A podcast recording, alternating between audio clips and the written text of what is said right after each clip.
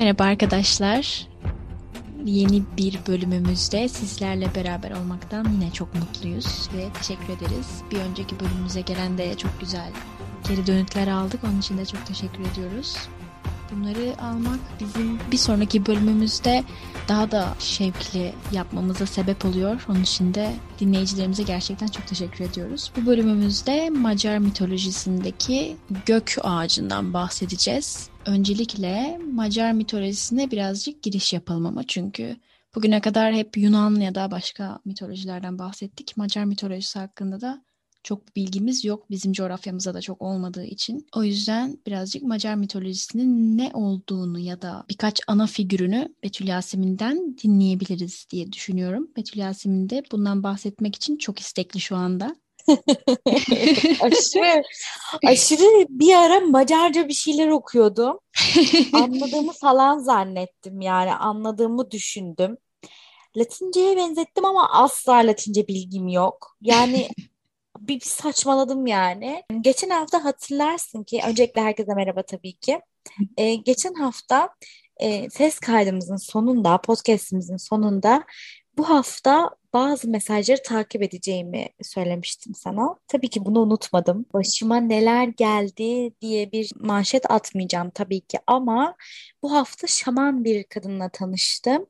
Yaptığım iş dolayısıyla kendisiyle bir röportaj gerçekleştirmek için çok tesadüfi bir şekilde karşıma çıktı.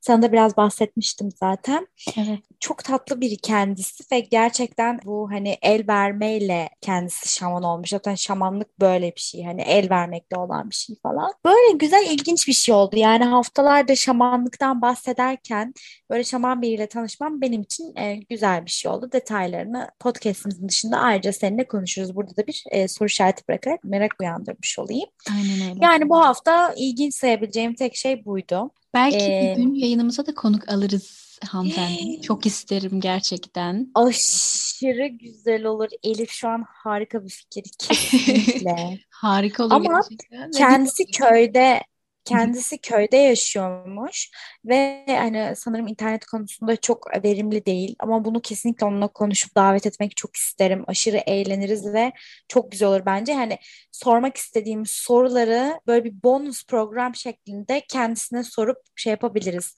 Zaten aşırı derecede şamanlıktan bahsettik bu sezonda. Mesela bugün yine bahsedeceğiz. Dolayısıyla çok güzel olur diye düşünüyorum. Çok güzel bir fikirdi. Seni Evet tebrik ediyorum. aslında. Ve Sen de böyle deyince aklıma benim de bu hafta yaşadığım bir şamanlıkla alakalı bir şey geldi. Ben de bir projeye katılmıştım. Projede Polonyalı katılımcılardan birinin kolunda birkaç ize rastladım ve bir şaman ritüelinden bu izleri edindiğini söyledi ve bayağı ölümcül bir ritüelmiş. Çok şaman Evet. geleneklerine bağlı yaşıyormuş hayatını falan. O kadar şaşırdım ki. Gerçekten hala bu ritüeller devam ediyormuş ve devam ediyor. Evet. korkunç bir şekilde ölümcül bir ritüel olmasına rağmen çok fazla katılmak isteyen de varmış. Ritüel sırasında ölen de çok oluyormuş. Gönüllü olarak bir kurbağa zehrini kendilerine enjekte ediyorlarmış derken şok oldum. Şamanları böyle mutlu ve şey insanlar sanardık belki yani. Ya açıkçası şöyle söyleyeyim sana. Şu an ben de çok şaşırdım. Çünkü bunun şeyden kaynaklandığını düşünüyorum. Yani şamanlık sadece Orta Asya coğrafyasına uygun. Evet. Orta Asya coğrafyası için bir şey değil. Yani aslında dünyanın her yerinde, Hakasya'da, Sibirya'da, Avrupa'da, e, Latin Amerika'da bir sürü bölgede şamanlık var. Ya bu bir kültür biçimi olduğu için her bir e, bölgedeki pratikleri farklı olabilir belki. Ama ben hiç daha önce senin bu bahsettiğin şeye benzer bir şey duymamıştım. Aklımıza tutalım, sorarız e, davet edersek eğer. Güzel olabilir. Evet gerçekten. Şimdi Şamanlık demişken zaten bu haftaki konumuzla da alakalı diye düşünüyorum. Evet evet çok alakalı. Ya çok alakalı. Ee, dediğim gibi yani bir ara Macar okuması falan yapıyordum. Macarca okuma falan yapıyordum. Ama şunları buldum. Bu Macarlarda da şamanizm ve şamanlık çok e, gerçekten çok ciddi bir şekilde damarlarına işlemiş durumda bu topluluğun. Ve e, şamanlıkta da e, gök tanrı inancı olduğu için aslında bu Sky Tree ile şaman adetlerinin ve şaman inancının bir bağlantısı var. Şöyle, bunun mitolojik bir hikayesi olduğunu düşünmüyorum. Sebebi de şu, ya ağaçların, bu ağaçlar dediğimiz yani mitolojideki ağaçların bence bir hikayesi yok Elif. Ben artık buna kanı getirdim yani bu, bu konuda netim. Çünkü aslında hepsi ağaca hayat ağacı diyor. Yani Mesela yine göreceğiz biz hani e, Hristiyan mitolojisinde de mesela işte knowledge dediğimiz yani bilgi ağacı da aslında hayat ağacı olarak geçiyor veya bizdeki hayat ağacı da hayat ağacı. Hatta bu hayat ağaçlarına dünya ağacı falan diyorlar. Yani bence onların da biraz kafası karışmış. Bence biz çok... bir önceki serimizde bir hikaye üzerinden gitmeye çok alıştığımız Aynen. sanıyoruz ki evet. de bir Burada da hikaye arıyoruz. Ama evet. aslında burada öyle bir şey yok. Yani şöyleymiş. Buna da değineceksin sen zaten ama kaba taslak bir söyleyeyim. Macar inancında üst dünya, alt dünya ve orta dünya yani tam tersi biraz sırası söyledim ama üst, orta ve alt dünya olmak üzere dünyaları üçe bölmüşler. Ve burada da bu bölünmeyi sembolize etmek için aslında bir ağaç kullanıyorlar. Yani Sky Tree denen şeyi kullanıyorlar. Gökyüzü ağacı. Zaten bunu sen anlatırsın. Ee, ama burada önemli olan şöyle bir nokta var. E, birçok mitolojide aslında bu var.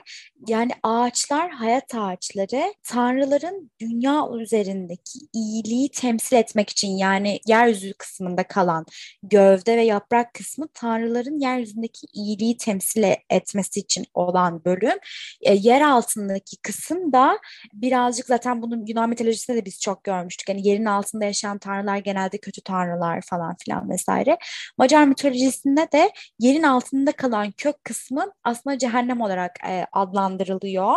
Böyle tanımlanıyor, tanımlanıyormuş. Yani alt dünya denen kısım oraya denk geliyor. Şimdi şöyle oluyormuş. Bu, bunun yani kozmolojisinde şöyle bahsediliyor hikayeye dair. Macarların en önemli bir tane tanrısı varmış İsten.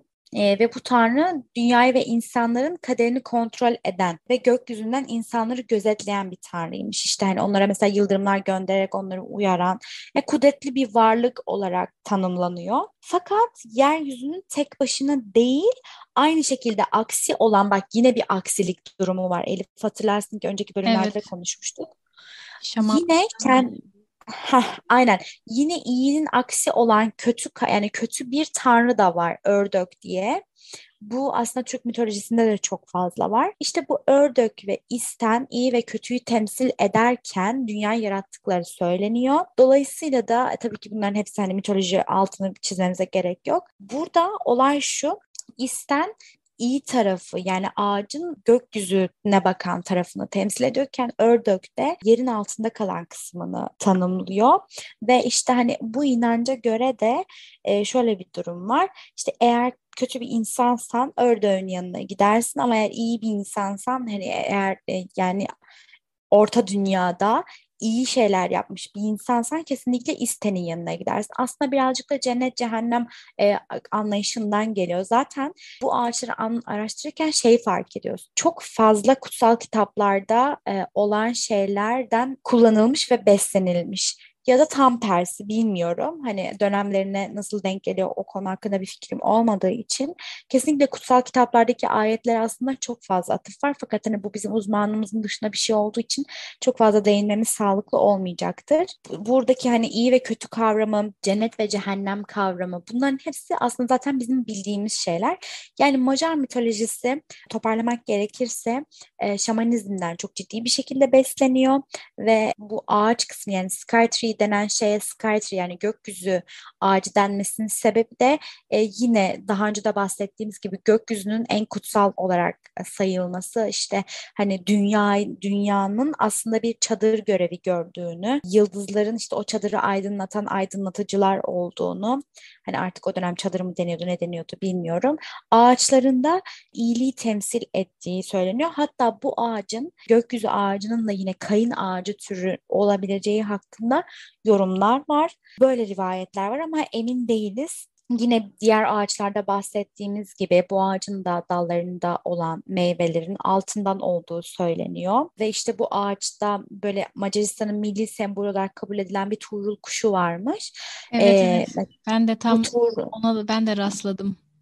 Aynen bu tuğrul kuşu da bu ağaçta olan bir kuşmuş yani işte hani bunlarla da çok fazla detaylar var. Ama dediğim gibi çok az kaynak var. Kesinlikle yani ben bilmiyorum kime yazsak, kime etsek bu konularda aşırı bence yani kaynak eksikliği var. Dolayısıyla bulabildiklerim bunlardı. Bu şekilde yani başka da aklıma herhangi bir şey gelmiyor. Çok dediğim gibi az kaynak olduğu için de yeterli bilgi yok maalesef ama şeyi söyleyebiliriz. İşte bu yaşam ağacı denen yani hayat ağacı denen ağaçların tüm mitolojilerde aslında yeryüzündeki kutsallığı temsil etti. Yani şöyle bir şey var. Bunun sebebi sanırım şundan kaynaklanıyor. Yani o dönemlerde bu sadece tamamen benim teorim. Zaten bu teorilerimi birleştirsem ortaya bir anlamlı bir bütün çıkar mı bilmiyorum ama her hafta bir şey düşünüyorum. Ya muhtemelen o dönemlerde bu şamanlık yani bu şamanizm her bir coğrafyada olduğu için veya şamanizmden farklı bir inanç da olabilir. Yani paganizm falan gibi bu tarz spiritüel inanışlar ve hissiyatlar yani artık insanların farklı gözleri mi açıktı kesinlikle bilmiyorum ama insanlar kendileri kendi iç ruhları ve e, yaratıcı arasında bir bağ kurmak yani anlamlı bir bütün elde etmek istemişler bence. E, çünkü mesela düşünsene şey düşündüm ben araştırırken biz şu an mesela elimizin altında birçok kaynak var tamam mı? İstesek birçok şeye hemen ulaşabiliriz ve hani inandığımız şeylere altını doldurmak için çok fazla argümanımız var. Ama mesela ilkel çağlarda insanlar böyle değil. Hani mitolojinin dışında konuşuyorum. Bence kesinlikle insanlar bir şey aradılar. Bir anlam yaratmaya çalıştılar ve hani o hisleri de çok gelişmiş oldukları için doğayla zaten doğayla çok iç içe yaşadıkları için de böyle hisler barındırdılar ve bu yüzden ağaçlar, doğa, yeşil bu yüzden insanlar için bu kadar kutsal bence tırnak içinde yani kesinlikle bilmiyorum ama böyle hissettim. Nedense böyle düşündüm. Toparlamak gerekirse Macar mitolojisindeki bu gökyüzü ağacı ile ilgili bahsedeceklerim bu kadar. Ben de birazcık e, aslında hani ağaçla ilgili olan detayları sana bırakmak istiyorum. Senin de mutlaka söyleyeceğin bir şeyler vardır. Söz sende diyorum Elif'ciğim. Teşekkür ediyorum. Benim de Rica aslında ediyorum. Yani hikayesi olmadığı için ancak söylediklerine ekleme yapabilirim. Çünkü hikaye dediğimiz şeyler aslında genel olarak da halk hikayelerindeki bir motif olarak yer alan bir ağaç olduğu için gerçekten kendi hikayesi yok. Sadece hikayelere konu olmuş ya da motiflere işlenmiş ya da daha kutsal sayılan bazı söylemler içinde geçen bir terim olduğu için kendi hikayesi olmasa da neden kutsal sayıldığıyla alakalı birkaç bilgiye ulaşabiliyoruz diye düşünüyorum. Aynı zamanda söylediğin gibi bu şaman bir mitoloji. Macar, Macar mitolojisi aslında şaman bir mitoloji. O yüzden hem Türkler hem Nordik halklar hem de Macarların benimsediği şaman inancı olduğu için yani aynı inancı benimsedikleri için bu üç mitolojideki ve diğer şaman inancını benimseyen diğer halklardaki mitolojilerdeki ağaçlara da benzer özellikler taşıyor. Senin dediğin gibi de göklere uzanan çok yüksek tüm hani gökyüzünü kaplayan dallarıyla gökyüzünü kaplayan bir ağaç bu ve kökleri de yer altının en ücra köşelerine kadar giden bir ağaç ve üst dünya, orta dünya ve yeraltı dünyası şeklinde üçe ayırıyor dünyayı ve dalları e, o kadar yükseklere uzanıyor diyor ki ucu olmayan ağaç şeklinde de adlandırıldığı oluyormuş. Dallarının bir kısmında yani bir köşesinde güneşi diğer köşesinde de ayı taşıdığına inanılıyormuş ve kökleri de yer altını oluşturuyormuş ve hatta o yüzden e, yılanlar yer altından çıkan canlılar olduğu için de e, şeytana hizmet eden bir canlı olarak görülüyormuş. Ve senin de bahsettiğin bu turul kuşu mesela kuşların da dallarda yaşadığı ve dallara konduğu düşünüldüğü için de kuşlar özellikle turul kuşu da bu mitolojilerde şaman inancında Macar mitolojisinde hatta bunun Türk mitolojisinde de var bu turul kuşu galiba kartalla benzer bir kuş. Çünkü kartallar çok daha yüksekten uçtuğu için cennete daha yakın canlılar olarak, daha kutsal canlılar olarak kabul ediyormuş. Bu ağacın bir kendi hikayesi yok ama çoğu Macar halk hikayesine de konu olmuş. Mesela hikayelerden birinde bir çoban bir domuz çobanı diye geçiyor. Bir prensesi ejderhadan kurtarmak için bu ağacın tepesine tırmanmaya başlamış. Prensesi de alıp o kadar çok tırmanmış ki cennete ulaşmış prensesle beraber ve prensesle cennette orada ağacın yüksek dalları arasındaki cennette mutlu mesut yaşadığı bir hikaye anlatılıyor. Bir başka hikayede de daha çok böyle komik hikayelerde falan da anlatılıyormuş. Yani bütün bütün olmasa da hani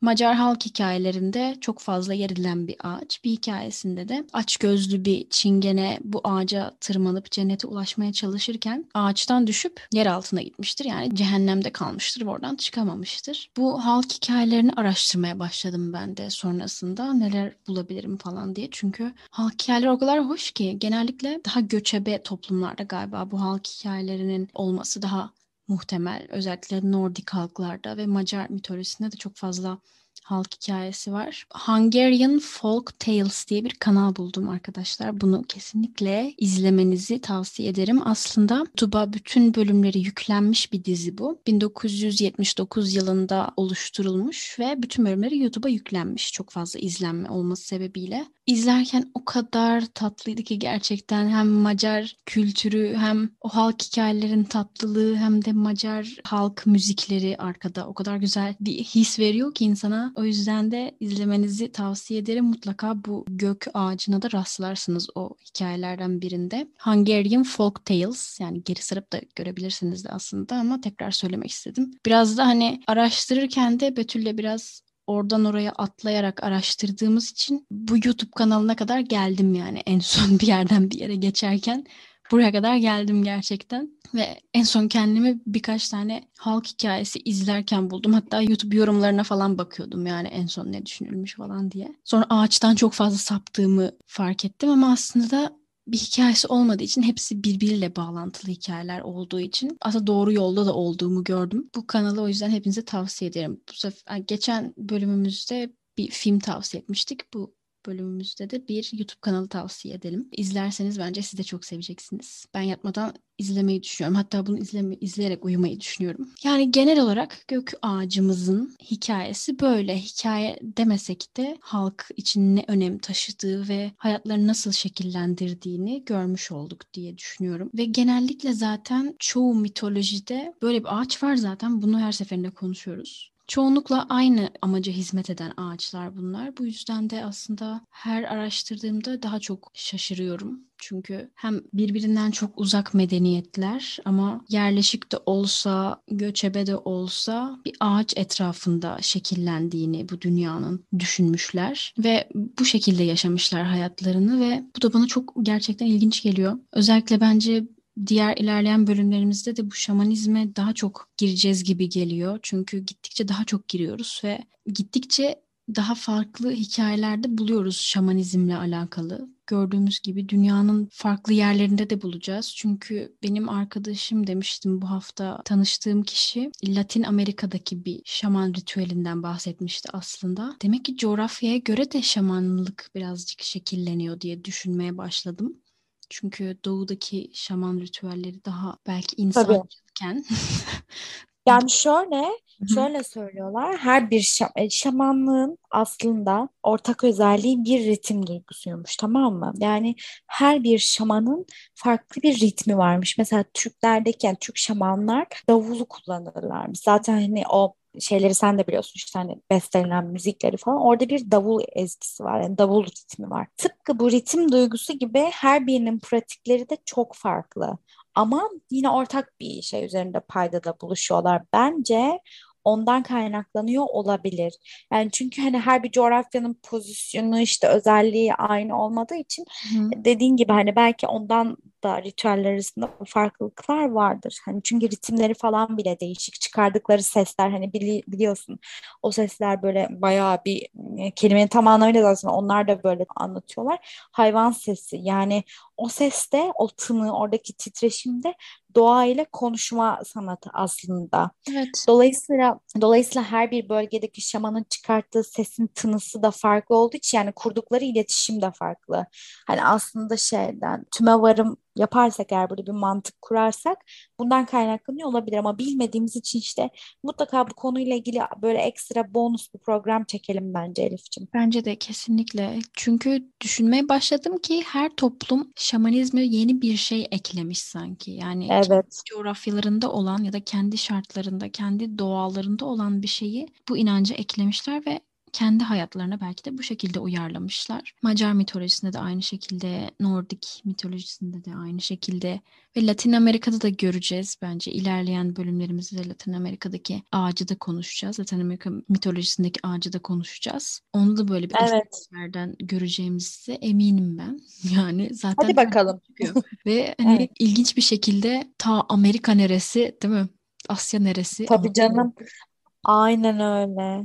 İşte kültür ya. Bu, kültür yani, muazzam bir etkileşim ağı. Evet ve bu insanlar nasıl yani? Ve bu kadar bence biz en sonunda araştıra araştıra bir şey bulacağız da. Kıta keşfediyormuşuz. evet. Mu kıtasını evet. duymuş muydunuz sevgili? Aynen. Bunu koment kısmına bekliyoruz. Mu kıtasını evet. hakkındaki düşünceleriniz nelerdir? Bunu da bölümü izleyenlerimiz belki araştırıp siz bize söylersiniz bu sefer de diyoruz.